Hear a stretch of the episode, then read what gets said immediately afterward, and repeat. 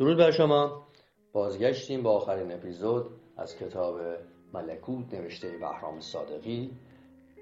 به خونه هاتون به تلفن های همراهتون شاید هم به پخش های ماشینتون. تا اونجایی رسیدیم که آقای مودت دوست چاقشون دوست ناشناسشون و منشی جوام در باغ رسیدن. یک کمی با هم شوخی کردن و دکتر حاتم میله و شکوه هم از راه رسیدن. فقط اینو متذکر بشم بچه که احتمالا یکی دو روز شاید استراحت کنیم شاید هم نه.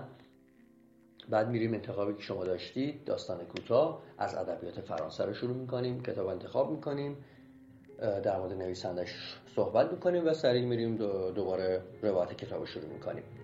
برمیگردیم به این کتاب آخرین اپیزود. سکوتی ناگهانی گویی از آسمان بر همه چیز فرو افتاد. اما لحظه بیش نپایی و آقای مودت با خنده بلند و پرسر صدای خود آن را در هم شکست. این چه شوخی است آقای دکتر. مگر نمی‌دانید که این دوست تنومند حتی طاقت این قبیل شوخی ها را ندارد؟ منشی جوان نمی‌توانست باور کند که این حرفها را از زبان همون دکتر حاتم میشنود. دکتر حاتم گفت شوخی نیست. مطمئن باشید. نگاه ملتمس مرد چاق از دوستانش به دکتر حاتم و از او به زمین و از زمین به آسمان و از آسمان به جای نامرئی میافتاد که در هیچ جا پناهی نمیجست. منشی جوان با صدای دورگه و نمناک پرسید آقای دکتر من همان دوست شما هستم که با من حرفهای خوب می‌زدید. ممکن است بخواهید ما را امتحان کنید یا ضعفها و حقارتهای روحمان را به رخمان بکشید. ولی این کارها لزومی ندارد. زیرا ما به همه این چیزها اعتراف می‌کنیم. ما آدم های معمولی و مبتزلی هستیم و هیچ ادعایی نداریم. نه با من نیست که از کسی امتحان کنم. کار من غیر از آن است و با کسی هم دشمنی خاصی ندارم. مگر شما کیستید؟ چه کسی به این کارها وادارتان کرده است؟ یا مأمورتان؟ می توانید از آن رفیقتان بپرسید که امشب حرف نمی‌زند؟ مرد چاپ گفت از او از او! پس او هم با شماست. همدستید. آهای چه خیانتی. برای همین بود که به او سوزن نزدید. آقای مودت گفت ولی من هم امشب حرف می‌زنم و هم خیانتی نکردم. به من چرا نزدید؟ دکتراتم جواب داد لازم نبود. منشی جوان زمزمه کرد. از او بپرسم او از کجا می‌داند؟ آقای مودت ناگهان به خنده افتاد. خیلی خوب خیلی خوب. پس بفرمایید بازی در آوردید منتها معلوم نیست در این میان چه کسی را دوباره به دست, دست انداخته اید مرد چاق و منشی جوان در فکر بدبختی خود بودند. برای آنها دیگر سمری نداشت که بفهمند دکتر حاتم کیست و میل چه کار است اگر واقعا موضوع سوزنها راست باشد. بگذار آقای مودت و ناشناس خوشمزه بازی در بیاورند. آنها دلشان خوش است که زنده میمانند. اما ما آقای مودت بار دیگر خندید. خیلی خوب. آن یارو آن آن راننده کیست؟ او هم در این بازی ها دست دارد؟ ناشناس همچنان در سکوت سمج خود فرو رفته بود. دکتر هم گفت بهتر است فکرهای بیهوده را از سرتان دور کنید. آن آمپول ها تریاقی ندارد که دنبالشان بروید. به من هم نمی‌توانید اذیتی برسانید یا مثلا انتقام بکشید و یا مجبورم کنید که نجاتتان بدهم. دیگر کار از کار گذشته است. از آن گذشته شما تنها نیستید. یا اقوام و همسایگان و همشریان و زن و بچه خود همه با هم خواهید مرد. این خودش نعمت بزرگی است. مرد شاه فریاد زد پس موضوع جدی است. منشی جوان ناامیده ناامیدانه به دکتر حاتم نگاه کرد و گفت جدی است؟ شوخی نمی کنید دکتر حاتم سرش را تکان داد. بله جدی است. مطمئن باش. مرد چاق به گریه افتاد. پس این حرفای بی سر چه بود؟ خدا و شیطان و این چیزها. من داشتم امیدوار می شدم که بازی در آوردید دکتر آتم به منشی جوان رو کرد و گفت من تا کنون چنین کاری نکرده بودم. پیش از وقت کسی را خبردار نمی کردم اما به خاطر شما زیرا به شما علاقه پیدا کردم. به خاطر شما که جوان و پاک هستید و فلسفه زندگیتان را برایم تشریح کردید و به خاطر ملکوت زیبایتان این بار دست از عادتم برداشتم. شما می توانید در این چند روز باقی مانده در این هفته باقی مانده به اندازه صدها سال عمر کنید. از زندگی به اندازه کافی لذت ببرید. بخوانید برقصید چند رمان مطالعه کنید بخورید بنوشید. یکی دو شاهکار موسیقی گوش کنید. چه فرقی می کند اگر قرنها هم زنده باشید همین کارها را خواهید کرد. پس مسئله فقط در کمیت است و نه کیفیت. و آدم عاقل کارهای یک نواخت و همیشگی را سالهای سال تکرار نمی کند به عقیده من یک هفته زندگی در این جهان کافی است. به شرط آنکه آدم از تاریخ مرگ خود واقعا خبر داشته باشد. و شما این موهبت را دارید. بنابراین چه جای نگرانی است؟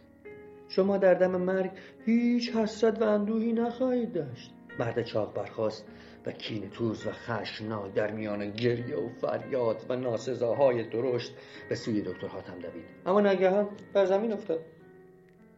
منشی جوان و آقای مودت به سرعت به طرف او رفتند. دکتر حاتم گفت مرد؟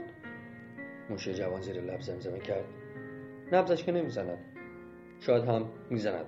و من نمی‌فهمم. آخر دستش خیلی چاق است. اما دیگر مثل اینکه نفس نمی‌کشد. شاید سکته کرده باشد. دکتر حاتم با گام های مطمئن و شمرده از آنها دور شد. آقای مودت به زانو بر زمین نشست و دیوانه وار به خنده افتاد. خیلی خوب. پس فقط من زنده میمانم. و من و این یهودای که دوستانش را به شیطان فروخت. هر دو زنده میمانیم و گاهی شبهای جمعه سر قبر دوستانمان می‌رویم و فاتحه می‌خوانیم. دکتر آتم در میان راه ایستاد. حرف او را شنیده بود. کمی جلو آمد و گفت ولی مسیح چه کسی است؟ او کجاست؟ آقای مودت خاموش ماند. دکتر هاتم باز به طرف اتومبیل را افتاد. منشی جوان زیر لب گفت باید کاری کرد. باید کاری کرد. و هیکل تنومند مرد چاق را جابجا کرد. دکمه های پیراهنش را گشود صدایش زد دستهایش را به اطراف تکان داد. مرد چاق سرد و رنگ پریده بود و به همین زودی بوی مرده می‌داد. آقای مبدت همچنان میخندید و گاهی به ناشناس اشاره می‌کرد.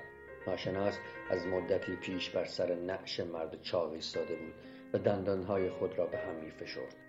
اشک آرامی از چشمهایش فرو ریخت.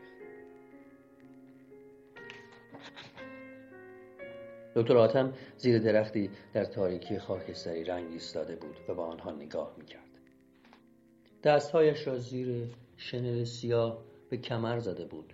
منشی جوان هر یک از دوستانش را که اکنون برخواسته بودند بار دیگر با فشار به زمین انداخت و بیان که توجهی بکند پاروی مرد چاک گذاشت و به سوی دکتر آتم دوید. گویی مسروعی است که می‌خواهد از چنگال حمله محتوم خود بگریزد و حمله او را از هر طرف احاطه کرده است و امانش نمی‌دهد. دکتر آتم راه را بر او بست. آنجا نروید. خواهش می‌کنم. آنجا نمی‌توانند کمکتان کنند. مگر او خدا نیست؟ شما خودتان گفتید. بنابراین چرا نتواند کمک کند؟ تازه اگر خدا هم نباشد برای خودش آدمی است. همه چیز را برایش می‌گویم. فریاد می‌زنم و می‌پرسم آیا حق است؟ واقعا باید اینطور باشد؟ نه. او نباید چیزی بداند مخصوصا از آن پول ها از آن گذشته خودش بیشتر از شما به کمک احتیاج خواهد داشت و کسی هم نخواهد بود که حتی حرفش را بشنود. موشه جوان مثل غریق ناامیدی که به تخت پاره برخورد کند گوشه شنل دکتر حاتم را گرفت و کشید و فریاد زد. به ملکوت هم زدی؟ او دیگر چه گناهی داشت؟ خودش خواست. و تو نمی‌توانستی او را ببخشی. ندیدی که چه اندازه جوان و معصوم است؟ دکتر حاتم شنل را از دست او بیرون کشید. شما از مرگ ترسیده اید؟ منشی جوان به دور خود چرخید و گفت من خواهم مرد. بدبخت و آواره. اما مثل رفیقم سکته نخواهم کرد. نمی‌گذارم که تو و خدایت و اعوان و انصارت خوشحال بشوید و در دل تحقیرم بکنید. نه به پای تو میافتم نه به پای آن همکار دست و پا بریدت حالا که محکوم شدم خودم به تنهایی از عهدهاش برمیآیم. دکتراتم سر به زیر انداخته بود.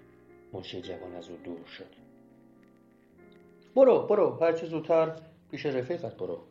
می‌بینم که داستان دعوای شما ساختگی است و با هم هم رابطه نزدیک دارید لابد مینشینید و از سستی و پسی و ترس های قربانیان خودتان از ما آدم های معمولی حرف می‌زنید و کیف می‌کنید. اینطور باشد؟ اما من همه عذابها و شکنجه ها و بیعدالتی هایتان را تحمل می‌کنم. به راحتی و از هیچ کدامتان هم انتظار کمک نخواهم داشت. دکتر گفت اشتباه نکنید. او خودش قربانی است. منشی جوان برگشت و دیگر به پشت سر نگاه نکرد. همین که به دوستانش رسید صدای موتور ماشین را شنید که دم به دم دورتر می‌شد. باید برسانیمش به دکتر اما نه به دکتر حاتم ممکن است هنوز دیر نشده باشد. این حالت در او سابقه دارد. شاید همین نجاتش دادیم. آقای مودت و ناشناس خم شدند تا به منشی جوان مدد برسانند و دوستانشان را از زمین بلند کنند. آقای مودت گفت همش تقصیر جن من است. منشی جوان آهسته میگریست. دیگر تمام شد. دکتر حاتم کار خودش را کرد مثل اینکه آن جن لعنتی را هم او فرستاده بود. نمی‌دانم.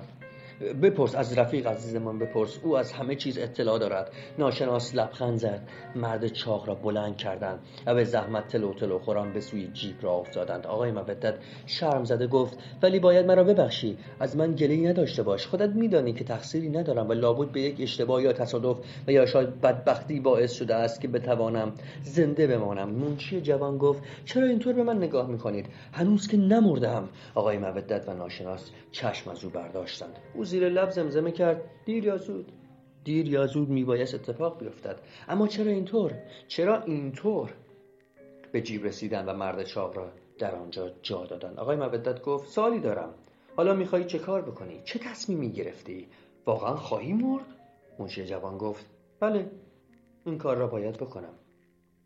و از تو هم گلهی ندارم. حتی از دکتر حاتم و دیگران. من چوب حماقت خودم را خوردم. آمپول آرام آرام داشت. تأثیرش را میگذاشت. در هوای گرگومیش در کنار جیپ ایستاده بودم و پا به پا می‌کردند چرا که تاکنون نفهمیده بودم که مرگ خواهد آمد. سالها به خوبی کار کردم و حرف زدم و راه رفتم. زندگی معتدل و پاکی داشتم. مال کسی را نخوردم و همه کمک رساندم. اما احمق بودم. در تمام آن سالها که من به معصومان و مقدسان کمک می کردم و به خیال خود نمونه کامل یک فرد انسانی بودم. در حقیقت خودم را فریب می دادم و گول می زدم و احمق و بیچاره بیش نبودم. اما یک چیز هست. این را بدانید. اگر همه اینا دروغ و بازی باشد اگر شوخی باشد و دکتر حاتم دست من انداخته باشد و یا این همه خواب و رویای بیش نباشد و اگر من نتوانم بار دیگر مثل دیروز و پریروز مالک زندگی و ملکوت و خانه و اداره خودم باشم. نه یک هفته بلکه یک عمر و از این کابوس نجات پیدا کنم. همین فردا خودم را خواهم کشت. خواهم کش که مبادا روزی لش سنگینم از ترس مرگ زودتر از موعد به زمین بیفتد و یا روی دست آشنایم بیفتم. بله اگر عمر دوباره به من ببخشند احمق نخواهم بود. این بار آقای مودت براندن پرداخت. جیب تکان خورد و به راه افتاد. آقای مودت گفت همش تقصیر جن من است. اما من با تو هم عقیده نیستم. اگر جای تو بودم و قرار بود عمر دوباره بدهند و یا مثلا موضوع آمپول ها دروغ از کار در می آمد بشکن می زدم و آواز می خواندم چقدر خوب بود و باز هم سالها مثل گذشته زندگی می کردم با همان شیوه و با همان حماقت ها چه بی دارد؟ این کار را من همیشه کردم و از این پس با لذت و آسودگی بیشتری خواهم کرد. منشی جوان گفت خیلی خوب. عقاید مختلف است. چشمایش برق می‌زد و بر پیشانی و گونهش چینهای تازی افتاده بود. آقای مبدد گفت اما من بیهوده خودم را جای تو گذاشتم. من که آپول نزدم و قرار نیست بمیرم. من زنده میمانم. نقش لاستیک های اتومبیل میله بر روی خاک ها انگار جان گرفته بود. میگریخت و در پیش نگاه منشی جوان به هم نزدیک می‌شد و در هم می‌رفت و باز میگریخت. منشی جوان گفت چه گفتی؟ آقای مودت جواب داد هیچ. تو نباید گله داشته باشی. برای اینکه خودت گفتی. گفتی که اگر هم زنده بمانی خودکشی می‌کنی. بنابراین حتما از ما بدت نیومده است و کینی به دل نگرفته ای. اما من خودکشی نمی‌کنم. سالم و آسودم و سالها پس از تو زنده میمانم. ناشناس تبسم زد. سپیده زد. و این پایان کتاب ملکوت نوشته بهرام صادقی بود. امیدوارم که لذت برده باشید. فعلا